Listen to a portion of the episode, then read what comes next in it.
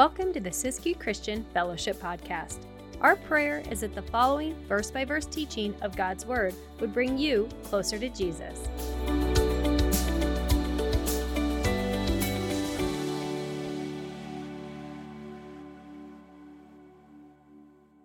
We're going to be in Psalm 90. Psalm 90 is super, uh, it's been a, a, refreshing psalm and an encouraging psalm for me as I've studied through it, and I hope it is for you guys as well. So, Psalm 90 is where we're going to be this morning. So, we as Americans, little fun fact, we spend $14.6 billion every single year trying to reverse the effects of aging. Now, that is a conservative, that's the lowest number I could find. $14.6 billion on cosmetic surgeries, basically, is what we spend. Now, that's not even including all of the makeup that we buy, all to try to just, uh, you know, I don't buy makeup, just so you know. And if the barn needs painting, hey, paint it. I'm not against makeup by any stretch of the imagination. I'm just saying, we spend a lot of money as Americans trying to uh, defeat age. You know how much $14.6 billion is? If you counted to 1 billion, one second at a time, you know how long that would take you? 31 years. If you counted to 14 billion, it would take you almost 500 years. That's a lot of Benjamins to spend trying to stay young, uh, searching for the fountain of youth. Uh, but it will never happen. It just won't. Uh, the death rate is 100%. 10 out of 10 people will experience death at some point in their life. It is a guarantee. It's a statistic that we don't like to talk about very much, but it's a statistic that's very real. And we have been actively trying to beat this thing of death as humanity, not just with common, or not common, but with uh, cosmetic surgery uh, we have been trying to beat death, as in we've been trying to beat death, like trying to figure out how we can live forever. Scientists and rich dudes have teamed up and they've uh, come up with a plan. Hey, we're going to try to reverse death. We're going to try to make it to where people can live forever. And their hypothesis is hey, death, aging, it's a code in our DNA. And if it's a code, well, then the code can be cracked. And if the code can be cracked, then the code can be hacked.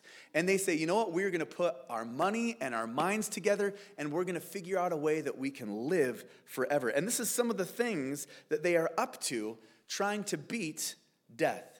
Their first idea that we're going to talk about this morning is the harvesting of the blood of teenagers. Now, if you're a teenager, don't run. we don't have any bright ideas this morning. But, but the whole idea is that our blood gets old and so you need a transfusion with some fresh blood.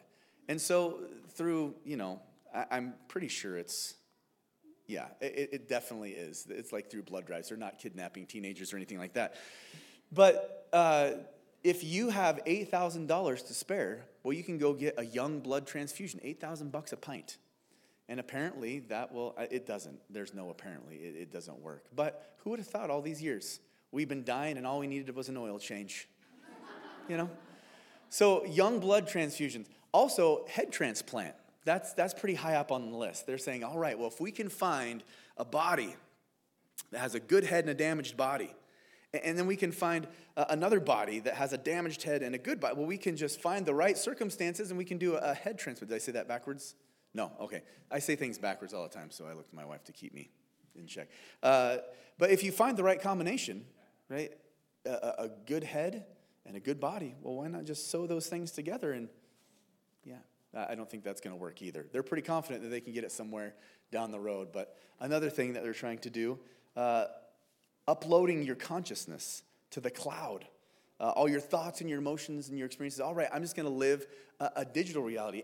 In fact, do you know that right now, uh, through AI and basically all of your emails and your videos and your text communications, you can make a digital clone of yourself. People are doing this. Uh, they're making a digital clone of themselves so that when they're gone, their family and loved ones will have this digital copy of them to interact with.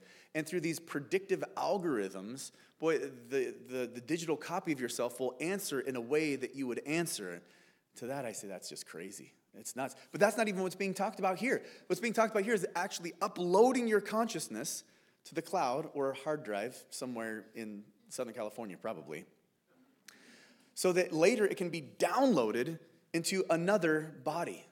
Crazy. What are people thinking? And then you have the, the old standby being cryogenically frozen. Well, they just freeze you. And then at some point, if they come up with a cure for whatever you died from, they can thaw you out. And so there's uh, several companies worldwide that are actually doing this. And for 28,000 bucks, you can be cryogenically frozen. There is a one-time, uh, you know, life membership fee that you have to pay up front of 1200 which I found very, that's pretty funny. A, a membership fee for life for the Cryogenic Freeze Club. Have you guys ever seen like the life flight stickers? I imagine like little popsicle, cryogenically frozen club, you know. Uh, but we are trying to beat death. I mean, actively uh, as human beings, but it's never going to happen because death is a result of sin. It's interesting that they have kind of pieced that together that, wait a second, death is something that's coded into our DNA, it's a mutation. And that's exactly what happened when we sinned. The wages of sin is death, and we age and we die because of sin. The only one who defeated death was Jesus. He lived a perfect life. He died on the cross, but then he rose from the grave. And because he rose, we someday who believe in him will rise also. And that's the hope that we have.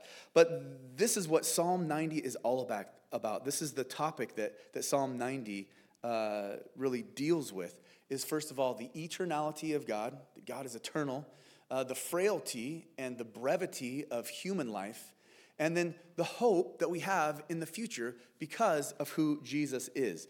And so, this psalm, Psalm 90, it is a psalm of Moses. The superscription tells us uh, right there before verse 1 that it is a prayer of Moses, the man of God. Now, this is the oldest uh, uh of all the psalms being written by Moses. And there's several ways that we could tackle this psalm this morning. Uh, like so many passages in the Bible, there are layers to this psalm we could look at this psalm and, and it really kind of uh, layered within it are the days of creation. Uh, we're not going to go that direction this morning. Uh, layered within this psalm is the history of man from beginning to end. We're not going to go that direction this morning. And then we could approach it just historically as Moses wrote it and kind of glean some application, and that's what we're going to do this morning.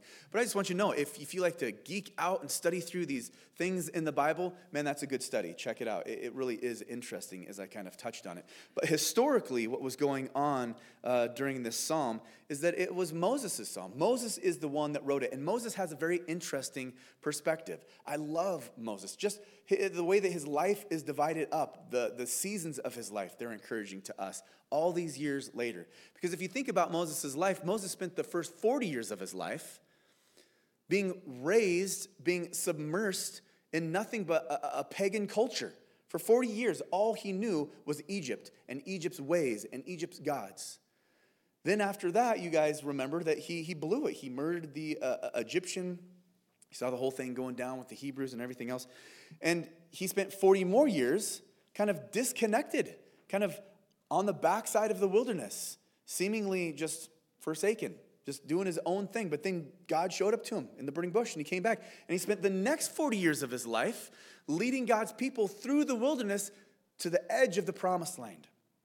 And the reason I'm so encouraged by Moses' life is because God is bigger than our past. God is greater than our failures, and it's never too late to serve the Lord. You think about uh, all the things that hold us up and hold us back. We say, oh, you know, well, these things in my past. I mean, Moses was raised in a total pagan culture. That didn't stop the Lord from using him. Man, Moses blew it big time. That didn't stop the Lord from using him. Moses was 80 years old when he began to lead the people. Isn't that crazy? So if you're here this morning and you're like, man, Pastor Jeremey, I hear you, life is short, and we're going to talk about that. And, and I just feel washed up and like the Lord can't use me anymore. Man, that's not true.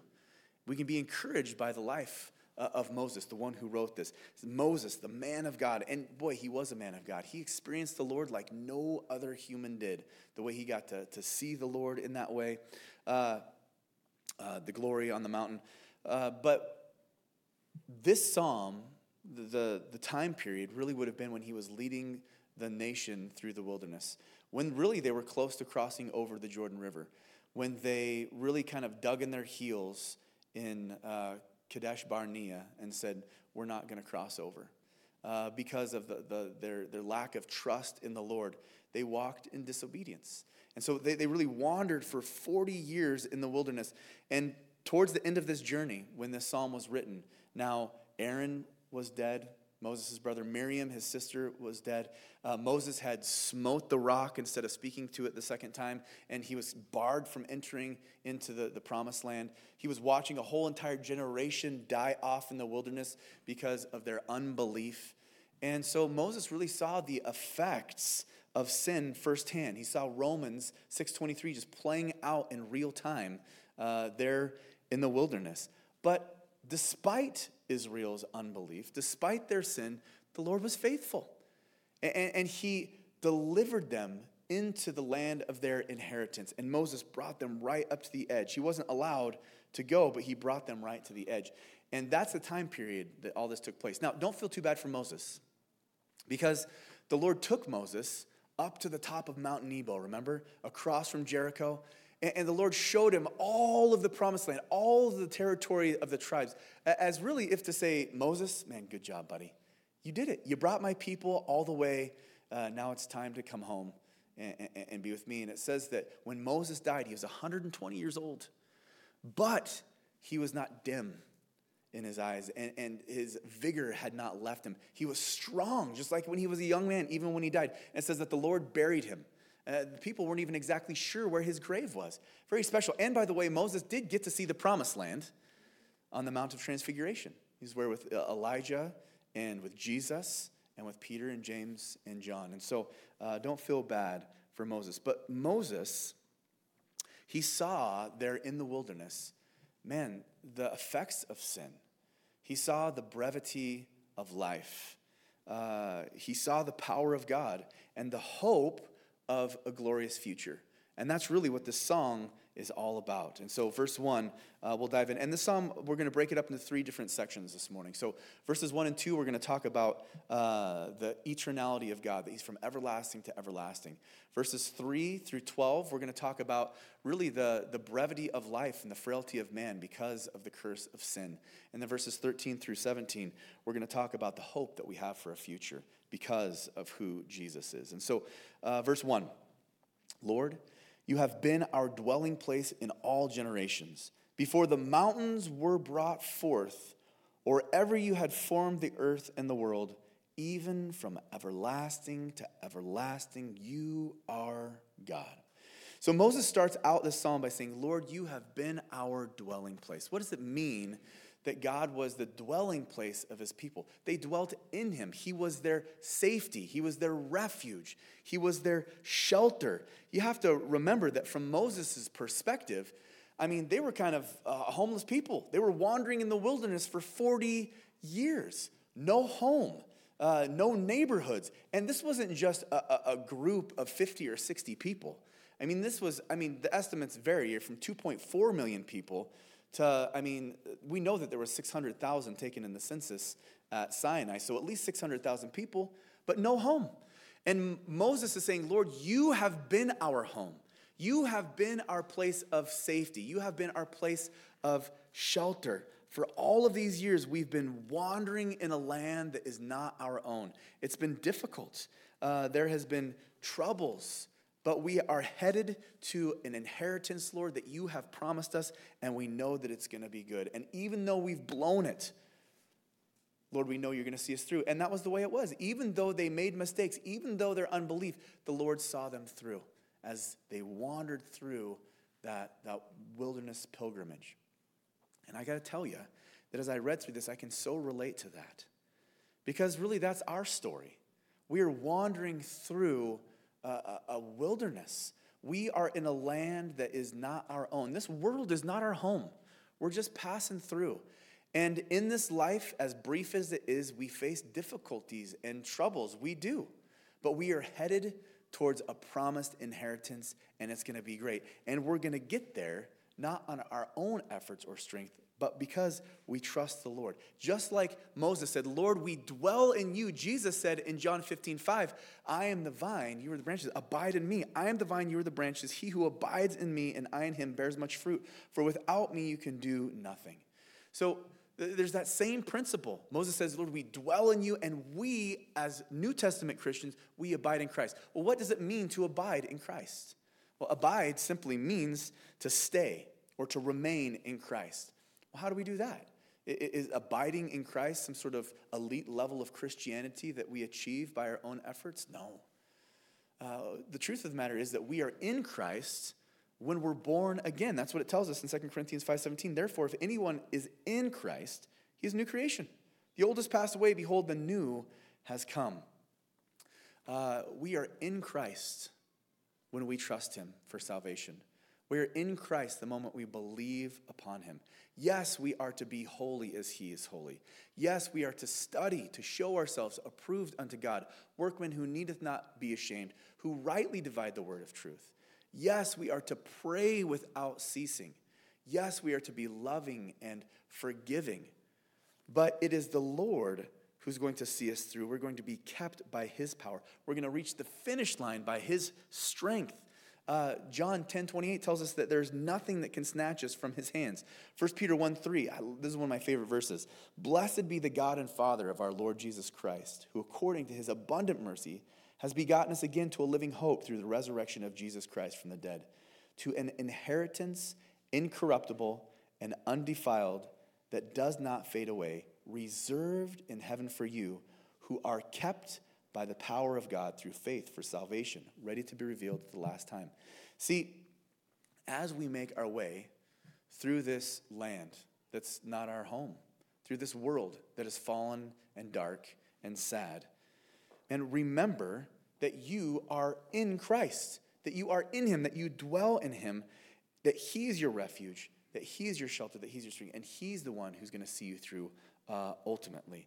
And so I really love that, that Moses opens this up by reminding us, Lord, it's in you. You are our dwelling. And what a good reminder for us today that the Lord is our strength. We abide in him.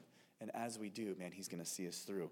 Uh, the Lord is from everlasting to everlasting. Uh, this is such a key verse in all of the scripture. And it, it shows us that God has no beginning and God has no end from everlasting to everlasting. He's outside that time frame uh, uh, of time. He's outside of time. He's outside of space. He has no beginning. He has no end. And I, I got to tell you that I was so smug as a young man. You know, you stupid Christians, you're so gullible believing in a God. I'll tell you what, I, I want to know. And I was that guy. I want to know if you believe in God, well, where did God come from? And I would so actively use that as an argument when Christians would come to me and say, hey, and let me tell you about Jesus. Let me tell you about God. You need God. I don't need God. You don't even know who God is. Where did God even come from? Well, God always, yeah, that's a cop out. You don't even know. And so I, am just not even going to, to believe.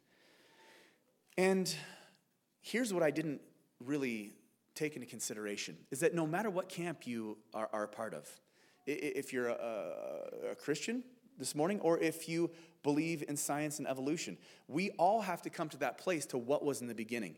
If you believe in evolution this morning, you have to get back to the place to where, all right, well, there's the Big Bang, but where did the Big Bang come from? Well, where did the elements that caused that uh, event come from? Because something can't come from nothing, it's an impossibility. And so I believe that something came from God. There was this thing outside of our creation that made creation, uh, and that is God. And, and, see, we just come to this place where we say, well, how can that be? I can't understand. I can't comprehend. And that's the thing, is that we can't understand something that big. It's beyond our scope of reasoning. When we try to approach something as huge as God's eternality through our frail temporal paradigm, we say, oh man, I just don't get it. But just because we don't understand it doesn't negate its truth. And that's the thing that we have to come back to. Because there's lots of things that we don't understand that are still true, aren't there? And, and I'd like to remind you that there's lots of, of things, uh, you know, lots of the brightest minds in the past thought that all sorts of things were a, a good idea that actually weren't. Uh, you know, there was a time when we thought that washing our hands was a bad idea. Like, oh, you don't wash your hands? What are you talking about? Uh, Ignaz, I, I, I'm only going to say his first name because he's a Hungarian doctor and I can't really say his last name. But this is the guy who's credited with saying, all right, it's a good idea for us to wash our hands. See, the practice was when you were a doctor, is that you would start your day in the morgue doing autopsies. And then you go from the morgue to the maternity ward and you would examine expectant mothers. And, and all sorts of mothers were dying from uh, it's like childbirth fever or something that I can't remember what the name of it was. But they finally put it together. This guy Ignaz is like, you know what? I think that there's a correlation here. Maybe we should start washing our hands. And all of his peers really just they railed on him. Like, that's the stupidest thing we've ever heard. See, we thought we had it all figured out. Man, you don't need to wash your hands. There was a time when we thought that the letting of blood was a good thing. Not feeling very good? Hey, let's drain some blood out of you and see how that makes you feel. You didn't think it wouldn't take them that long to realize that that was a bad idea, but they did it for a long time. There was a time when we thought that if we traveled over uh, 30 miles an hour, that our hearts would stop. It was like, that was a held belief. You say, man, what's going on? See, we didn't understand, but it, it didn't negate the, the reality of the situation. We don't understand God. We don't understand how He could be from everlasting to everlasting.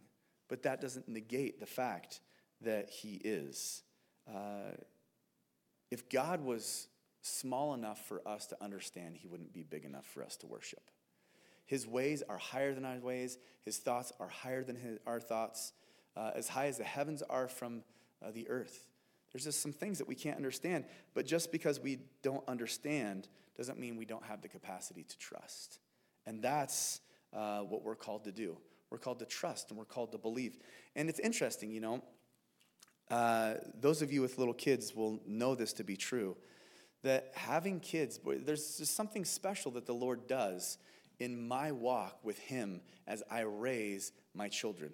There's there's uh, you know perspectives that he gives me through that and i'm like oh man lord I, I get it. And the other day you know i have a five year old and he's uh, very stubborn and he thinks he knows the way that the world works and it doesn't matter if it's electronics or whether he fell asleep on the way to medford or what we had for dinner yesterday or what the direction of home. He's adamant in thinking man i know what i'm talking about.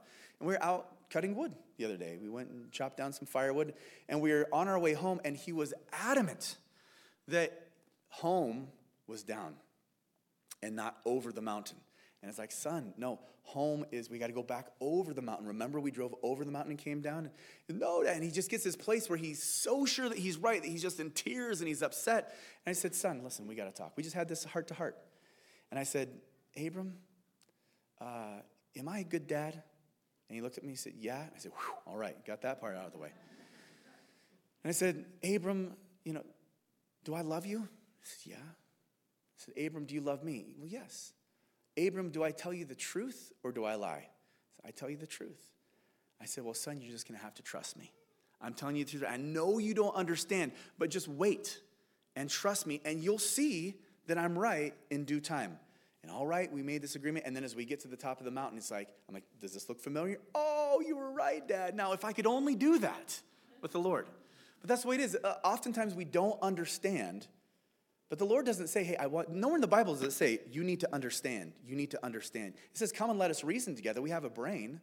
God wants us to reason with Him. But there comes a point when it's not about understanding, it's about trusting.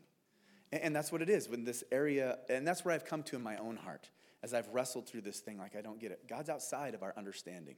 And that's a good thing because he's huge. So God is everlasting, that first section. Now we'll get into the frailty of man, starting in verse 3. Uh, you turn man to destruction and say, Return, O children of men, for a thousand years in your sight are like yesterday when it is past, and like a watch in the night. You carry them away like a flood, they are like a sleep. In the morning, they are like grass which grows up. In the morning, it flourishes and grows up. In the evening, it is cut down and it withers. For we have been consumed by your anger, and by your wrath we are terrified. You have set our iniquities before you, our secret sins in the light of your countenance. For all our days have passed away in your wrath. We finish our years like a sigh. The days of our lives are 70 years, and if by reason of strength they are 80 years. Yet their boast is only labor and sorrow, for it is soon cut off and we fly away. Who knows the power of your anger? For as the fear of you, so is your wrath. So teach us to number our days that we may gain a heart of wisdom. And so Moses gets into the really the, the brevity and the frailty of life. And that first uh, verse in this section, verse 3, is kind of misleading in English because it says, You turn man to destruction and say, Return, uh, O children of men. But that word for destruction uh, is dika, which means dust, literally. It means crushed matter. And it, it, carries with it the idea of man was made from dust, right? This, this phrase that Moses says, uh, turn man to destruction and say, return, O children of men, this is, this is not necessarily a, a call to repentance. This is really a reference to the curse of sin. Uh, Genesis 13 19 uh, is, is God kind of laying out that whole section, really from I think it's about 14 to 19, but it's, it's God laying out the consequences of sin there in the garden. This is the curse of sin. The wages of sin is death. And it ends with, From dust you came, to dust you will return. See, life is temporary because of sin, because the wages of sin is death. And that's what Moses is saying here. Uh, basically, that we'll return to dust. Uh, you turn man to dust and say, "Return, O children of men." That's the way that it goes. It's, it's Genesis three nineteen, uh, right there. Um, but before sin was, death wasn't. There was no death. There was no sorrow until sin entered into humanity in the garden. Uh, it was just God and the garden and man hanging out in the cool of the day, enjoying fellowship. Amazing. But when sin entered, so did death. And really, I, believe that that is why, as human beings, we, we wrestle with death. Even as Christians, see, man, I don't like the idea of death. Why? Because we weren't created to die. Uh, there's a part of us that says, man, death just, it throws me for a loop because it wasn't something we were created to do. And you know this to be true when you look in the mirror the face looking back at you is like, there's this point when you're young, you're like, I can't wait to get a mustache. I cannot wait to get. But then as the mustache starts to gray and, and, and the wrinkles start to come in, there, there's a, a, portion, mark my words, those of you who are not there yet, you look in the mirror and you say, I'm not that old. How is it that I'm, in my brain, I'm not that old, but when I look at myself in the mirror, it's because we weren't really created to die. And that's why we, we wrestle with this, this whole thing. And Moses here is saying, listen, this is the curse. From dust you came, to dust you will return. Life is brief because of sin. And he goes through to explain kind of the brevity of life, how uh, it's a thousand years to the Lord, but it's just a day. Uh, that, that, that life is like looking back at yesterday. Uh, nothing uh, really uh, reminds us of how brief life is than looking back on our past. Have you ever said those words? Uh, man, where did the time go? Where did the time go? And again, the older you get, the more you say those words. But it's like, where did the time go? It goes by so quick. And I find myself telling stories and saying, oh, yeah, a couple years ago this happened. And I'm like, wait a second, that wasn't a couple years ago. That was like 10 years ago, or 15 years ago, or 30 years ago, even I can say now. Some of the stories that I tell, I'm like, that was 30 years ago. What's going on here? Uh, life goes by. It's like, man, it's like looking at yesterday. And Moses here, he touches again on God's eternality by saying, man, a thousand years to us is just, it's like a, a day to the Lord. And there's a story about a, a, a, little guy who was having a conversation with God. And he said, God, is it true that a thousand years to us is like a, just a second to you? God said, Yes, yes, it is. And the little boy said, Wow, that's amazing. And he said, God, is it true that a, a million dollars in our world is just like a penny to you? And God said, Yes, that's true. Wow, that's so amazing. And the little boy said, Lord? Yeah. He said, can I have a penny? And the Lord said, Absolutely. Give me just a second. it's a thousand years, I know. Uh, but life is so short. And Paul describes life as a vapor. You know, I've described this before. You know those squirt bottles that you get that you like water the plants or wash the windows? Don't water the plants with the window washing solution. That's not good. But it's got the settings. It's got the, you know, terrorize everybody in the house with the squirt gun setting. And it's got the, the mist setting. That's the vapor that Paul talks about. Life is a show, and then it's, it's over. And Moses goes through to kind of describe what that's like. It's like looking back at yesterday. It's like a watch in the night, uh, that four hour period where the guards would take watch. Uh, time goes by quick when you sleep. It's like sleep. So I, I, tell my kids, man, if you go to sleep, the, the trip goes much quicker. Uh, that's it. You can time travel in the car. You just fall asleep and you wake up and you're there. But life goes by quick when you're asleep. It's like a flood, and it's swept away in a moment. It's like grass that flourishes today, but it's gone tomorrow. Uh, and again, it's all a result uh, of the curse. And Moses here says, man, you got 70 years, 80 if you're lucky. And that's sobering. It really is. And that's generally, Moses lived to be 120. Today, uh, you know, the highest average in the world, you, will find in Hong Kong, they have the highest life expectancy at 85. Uh, the lowest life expectancy is in Chad. Their life expectancy is only 53 years old. Uh, the United States is, is 47th on the list, and we come in right at 79 years is the life expectancy uh, for us. So it's right there. So 70 years, 80 years at the most, it goes by quick, and in the end, it's a sigh. All the labor, everything we've done, everything that we've worked for, and what? what what's here in this world? It really is nothing. And so Moses says, God, I recognize the brevity of life. Teach us to number our days. Man, there's so much wisdom in that. Teach us to number our days. We only have so much time on earth. We only have so much time, period. Time is the most precious commodity that we have, and there's only so much. So, what does it mean to teach us to number our days? It's to be aware that life is short, that time is a finite resource. It reminds us what are we investing that resource in? What are we doing with our lives? What are we living for? What is our purpose? If you knew that today was the last day of your life, what would you change? What would you do differently? Who would you call? It causes us to evaluate how we're living our life, and it causes us to look to the future. Where am I headed? Where's my hope? Is my hope in heaven? It causes us to, to remember hey, man, God has made us a, a promise. We're to be living for heaven. He said, I go to prepare a place for you. In my Father's house are many mansions. If it wasn't that way, I wouldn't have told you, Jesus said. I'm not lying to you. And that place that he's gone to prepare for us is described like no eye has seen, nor ear has heard, nor has even entered into the heart of man the things that God has prepared for those who love him. And that's to say that heaven is so rad that there is no reference point. We can't even imagine how awesome it's going to be. It's a place where there's no death, no sorrow, no tears. That's what we are to look forward to. That's how we're to live our lives. Looking for Jesus and longing for heaven. And when we number our days, man, that is, is what uh, that means. Lord, help us to be mindful that life is short, to be mindful what are we investing our lives in, and, and cause us, Lord, to live uh, for your return and for uh, your kingdom. And these last few verses really are, are the hope of heaven. Um, the millennial kingdom, if you're looking at it from the, the, the layer of man's history, uh, the day of rest, if you're looking at it from the creation. Uh, verse 13 says, Return, O Lord, how long? And have compassion on your servants.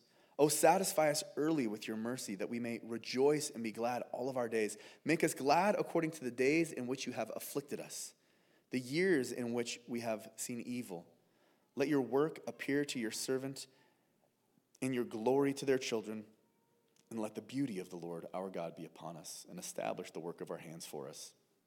Yes, establish the work of our hands. And so Moses' heart was, Lord, I just want to be with you. I want to be in your presence. I, I want to be where you are.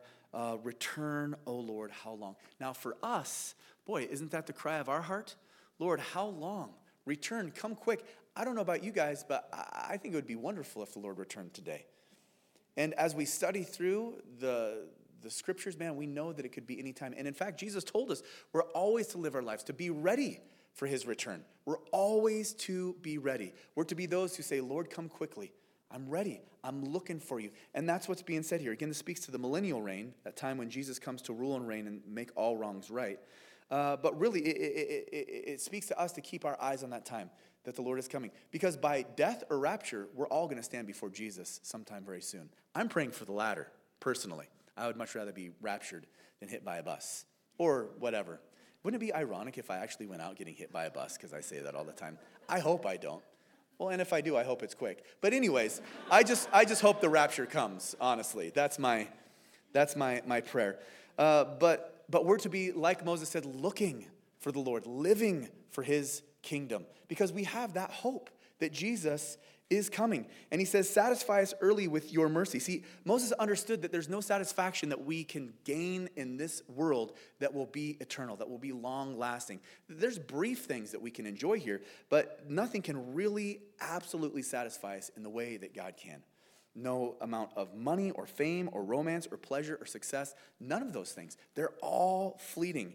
And many have tried to be satisfied in this world, and all have failed. Every single one. Because when we thirst for the things of this world, we find ourselves thirstier. When we hunger for the things of this world, we find ourselves hungry. But when we long for the Lord, man, He satisfies us. That's a promise and that's a reality uh, that I know. And so we're satisfied in God's mercy, in His faithful covenant, um, and His goodness to His people. And then Moses looked forward to the days of joy that outnumbered the days of sorrow. He says, Lord, give us uh, days of joy that outnumber all of our sorrow. Make us glad according to the days in which you have afflicted us, the years in which you have seen evil. So, Lord, let our days in our future be uh, at least, you know, the awesome days as numerous as the days that were a drag. And there's truth to that, but the, the reality of that is opened up for us in the New Testament, where Paul says in 2 Corinthians 4.17, he says, For our light affliction, which is but for a moment, worketh for us a far more exceeding and eternal weight of glory. See, all the affliction, the difficulty that we experience here, man, it's for a second in comparison in the scope of eternity. Paul says, man, it's, it's not a big deal when you look at it that way. Uh, and then we enter into the glory of the Lord for all of uh, eternity. And he finishes out this psalm, you know, as he says, Lord, man, I, I long to be, I'm looking for you, I want to be in your presence. Um, uh, Lord, we're looking forward to, to, heaven. We want to be satisfied in you and you alone. We're living for your kingdom. But then he, he, he looks, he says, Lord, bless the work of our hands. That's kind of how he ends this psalm. After he, you know, considers the enormity and the eternality of God, the frailty and the brevity of man, as he's considering the hope of his future, there's that reality like, I'm not there yet. I'm still here. In the meantime, Lord, while I'm here, bless the work of my hands. While we're in this fallen world, while we're living in these bodies of sin and death, help us to live rightly for you. Help us, Lord, to number our days. Help us, Lord, to keep our eyes fixed on you. Uh, Lord, that, that, that's our prayer as well. Again, the correlations are many. We would say, Lord, while we're here, help us. Bless the work of our hands. And so God is eternal and He's huge beyond our comprehension. Life is frail. We know it to be so. But the future is our friend if Jesus is our Savior. And that's the whole point. See, as we study through this and we consider just how quick life is, and really how the things of this life are so fleeting, it causes us to ask those questions well, well what are we living for? What direction? We're all in this pilgrimage of life together. But what is your destination? Where are you heading? Do you have direction? Do you have hope? If you don't, man, change that today because our hope is in Jesus. And this is such a reminder for us that this world is fleeting away. It's so easy to get sucked into the cares of this world mortgages and tuition and careers, and those things are good, family. But don't forsake living your life for what's eternal, for what's good, and for what's right. Live this life for the one to come. Uh, it's super important. And don't let anything hold you back. Don't be held up by your past mistakes. Don't be held up by where you are age wise in your life, but live your life looking towards heaven, looking towards Jesus, ready for his return. And if you're here this morning again and you don't have that hope, if there's a question mark, like, man, I don't know where I'm headed, to be honest with you. I'm not sure what happens when I die. I want you to know this morning that you can have the absolute assurity of salvation, that you can know without a shadow of doubt, that you can become a Christian, that you can have your sins forgiven. And that's what the cross is about. See, this life is fleeting, but this life is not all there is. That's the good news. That's what we leave this place this morning rejoicing. Although we get 70, 80 years maybe on this earth, man, it's just a blip on the radar in all of eternity. And eternity with Jesus is going to be amazing. And so I want to encourage you if there's a lack of hope, trust the Lord. The Bible tells us that if we believe in our heart and confess with our mouth that Jesus is Lord and God raised him from the dead, then we're saved, we're born again. The wages of sin is death. But that verse doesn't end there. But the free gift of God is eternal life, life everlasting. Man, I don't know about you guys, but I've been really grateful to kind of just have my perspective adjusted. Again, it's easy to get stuck in this world and, and to be living for these things, but it's so good to just step back and say, That's right. Lord, help us to number our days. And that's my prayer for us as we leave, that we'd be living for his kingdom and not our own. And Jesus, when he instituted communion, said, Hey, do this in remembrance of me. Uh, there's this thing where we need to remember. And it's so good to remember what Jesus has done. It, puts things into perspective for us. That as we come to the table and we, we hold the cracker and we eat it and we remember that Jesus died on the cross in our place, as we take in the juice, as we drink it, we remember that our sins are washed away by his blood. It changes our perspective. We say, that's right. It's not about this world. This one's passing away, but we're entering into the next one because of what Jesus did for us. And so, as you take in the elements this morning, take in that reality and be encouraged. Man, what a good God we have. When He created us, we shook our fist at Him and we said, We're going to do things our own way, and we brought death upon ourselves. But in His kindness and grace and mercy, He said, I'm going to pay that debt for you so that you can live forever with me. And that's what we remember when we come to the table of communion. So, Lord, teach us to number our days.